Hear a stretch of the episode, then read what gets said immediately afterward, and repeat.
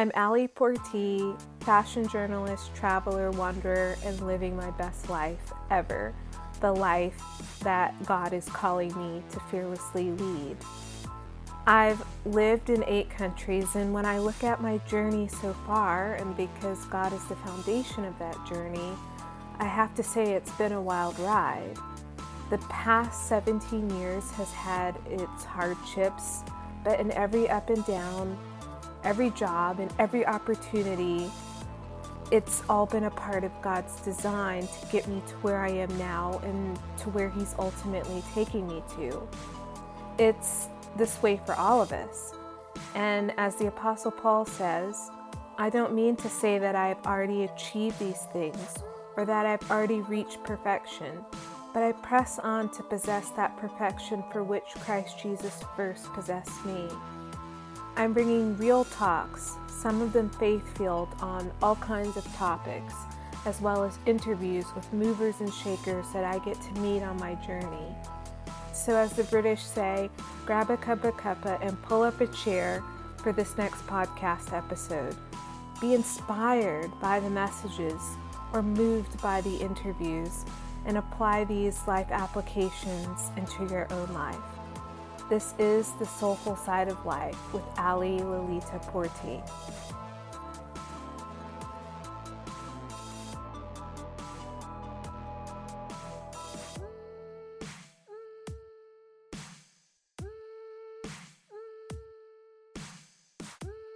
Happy Friday, everyone. I hope that you're well and that you're having a good week. So, I'm doing something a little bit different. I'm doing Friday posts and posting them audibly to my podcast. That way, for those who don't have time to sit and read, you can listen to the Friday post.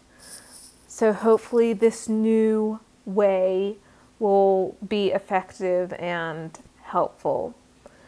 Uh, so, this Friday, I want to talk about the topic of betrayal and today's title is Betrayal Like Adam and Samson. I've been sitting in the book of Judges the past few weeks, and the parallels between Adam and Samson are so poignant. Both were men who had extraordinary calls on their lives. God saw great potential in them, and He called them to their callings and purposes before they were born. And seeing them as men that he could partner with, God wanted to use both of these men for his greater purposes and plans. They were leaders and they were given much, but ultimately they betrayed God. So, in this Friday post, I want to point out how betraying God leads to self betrayal and ultimately heartache and pain. Let's look at Adam first. If we believe Scripture, then we know that he was the first human that God created, created on the sixth day of God's massive creation moment. Adam was formed in a particular way, in his image in God's image. Genesis 121, excuse me, Genesis 127 tells us that.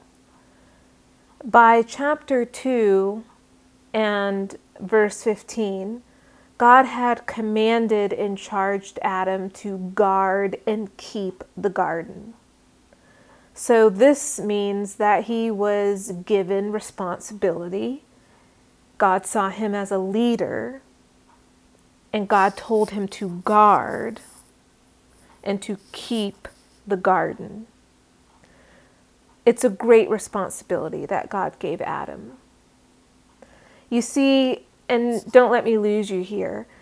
Adam is a type of Christ. He's not Christ, but he is a type, a representation of Christ.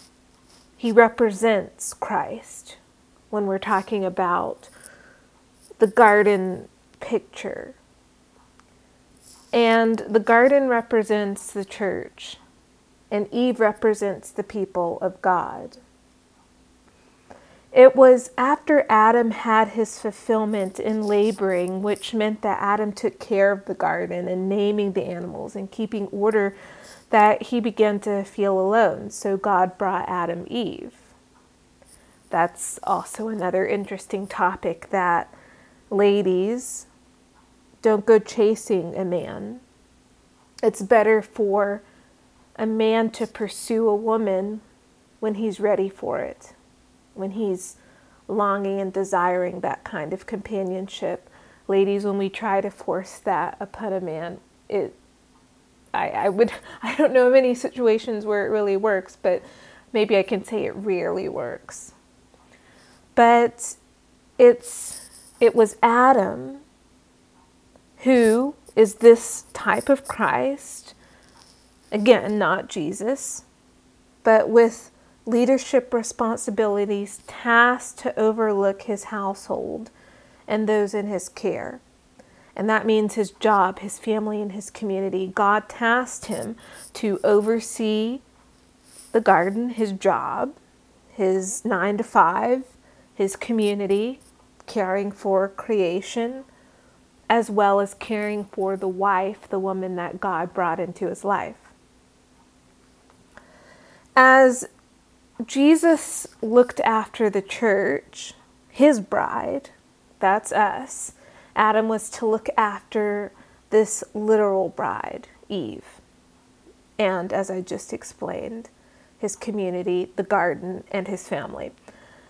And this is God's charge to us that we're to look after what He has placed in our hands our calling, our talent, our, our community, our families, our church family, our spouses, our children, our money, our everything that He gives us. But Adam betrayed God by eating of the fruit that God had told him to never eat of, which God told him not to do in Genesis 2:17. God had given Adam the keys of life for all humanity in this guarding and keeping of the garden. But Adam essentially gave those keys to the serpent. But Jesus, in the two days of his death, he went and took those keys back. And that's that's a whole nother deep scriptural analysis of where was Jesus in the two days of his death, he went and got those keys back. And he told John the Revelator, as it's written in John chapter 1, verse 18, Jesus said, I am the living one.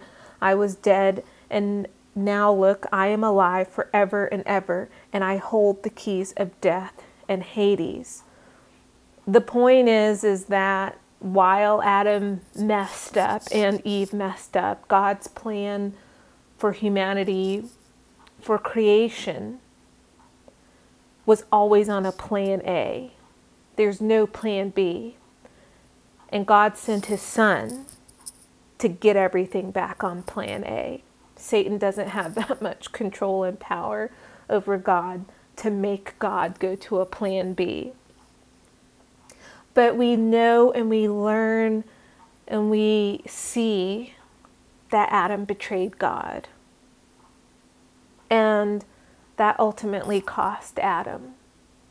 And it cost his children, us, and all those who came after him because we have to suffer with his choices because of a, a broken and sinful world.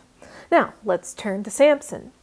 Samson was a Nazarite, meaning he was consecrated by God by way of a vow to do great things. This vow had a stipulation, though, meaning that he could never drink alcohol, nor could he cut his hair, nor would he be defiled by the presence of a corpse. I don't know if Samson was stupid or just weak from women, but he betrayed God at least twice. Not only was he cocky with the immense strength that God had gifted him with, it made him arrogant and ultimately blinded him. The book of Judges is the book of how not to be, how not to do things, how not to fall into mistakes and greater sin. It's full of people who made grave choices that cost them dearly. And Samson let women deceive him into telling them the secret to his strength which was their motive to betray him. He got betrayed because he betrayed God first. He gave, God gave Samson a gift and he blabbed its source to the women who were really loyal to the Philistines and not to Samson. So, this betrayal thing. And it brings me to the point that I'm trying to make is that when we betray God, we've already betrayed ourselves. We've allowed Satan to deceive us by opening a door to his schemes. And we know that Satan doesn't even take a coffee break. He works 24 7, scouring the earth, trying to find who he may deceive. And it's Satan's ultimate goal, his ultimate goal, to get every life that God creates, every human life, away from the plan that God has for that life.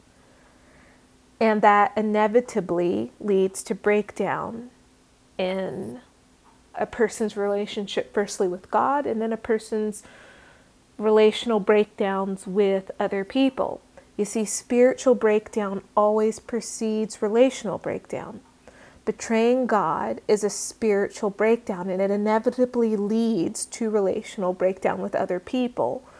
By Adam betraying God, he let down his wife and his family. He laid on humanity the burden of sin and he forever changed things for his community. By Samson betraying God, he let the Philistines take his, his strength and his power, although God gave him grace later to take the Philistines down. It sadly, though, cost Samson his life when he did that, but Samson we can see he walked down a road of self made hardship that he didn't have to. So, what are the takeaways? Keep God first and stand on the words that the Apostle Paul told Timothy. Timothy, he said, guard what has been entrusted to your care. That's 1 Timothy chapter 6 verse 20. Paul is referring to the gospel message of accepting salvation. He's telling Timothy to guard that gift of salvation, guard what has been deposited into you. We have to hold on to our faith. And whatever our callings, our talents, our giftings that God has given and entrusted us with, we have to use it for His glory and for the betterment of our communities. So when the devil comes prowling as he does, trying to get us off track to betray God, we're firmly planted like trees planted by water. Jeremiah 17, verses 77 to 8, speaks about trees being planted by water. And when a tree is planted by water, that means its roots go down deeper versus trees that are inland. So when hurricanes and storms come, that tree is so rooted that it's not bothered by wind and hurricane storms and so on and so forth, and that we're to be like trees planted by water.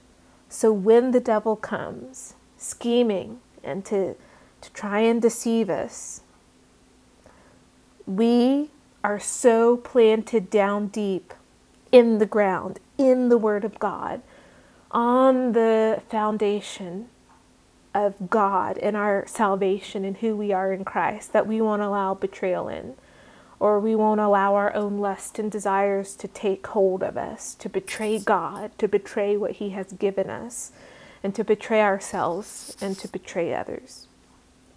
So I hope that we can take away from this Friday post the importance of staying rooted in the Lord, and we'll have a more fulfilling and fuller life in this regard. Happy Friday. God bless you, and go bless somebody else this weekend. And until next week, have a great and wonderful day. I hope that you enjoyed this podcast episode and that you have found a soulful connection to the conversation. God bless you, and until the next episode, go bless somebody else.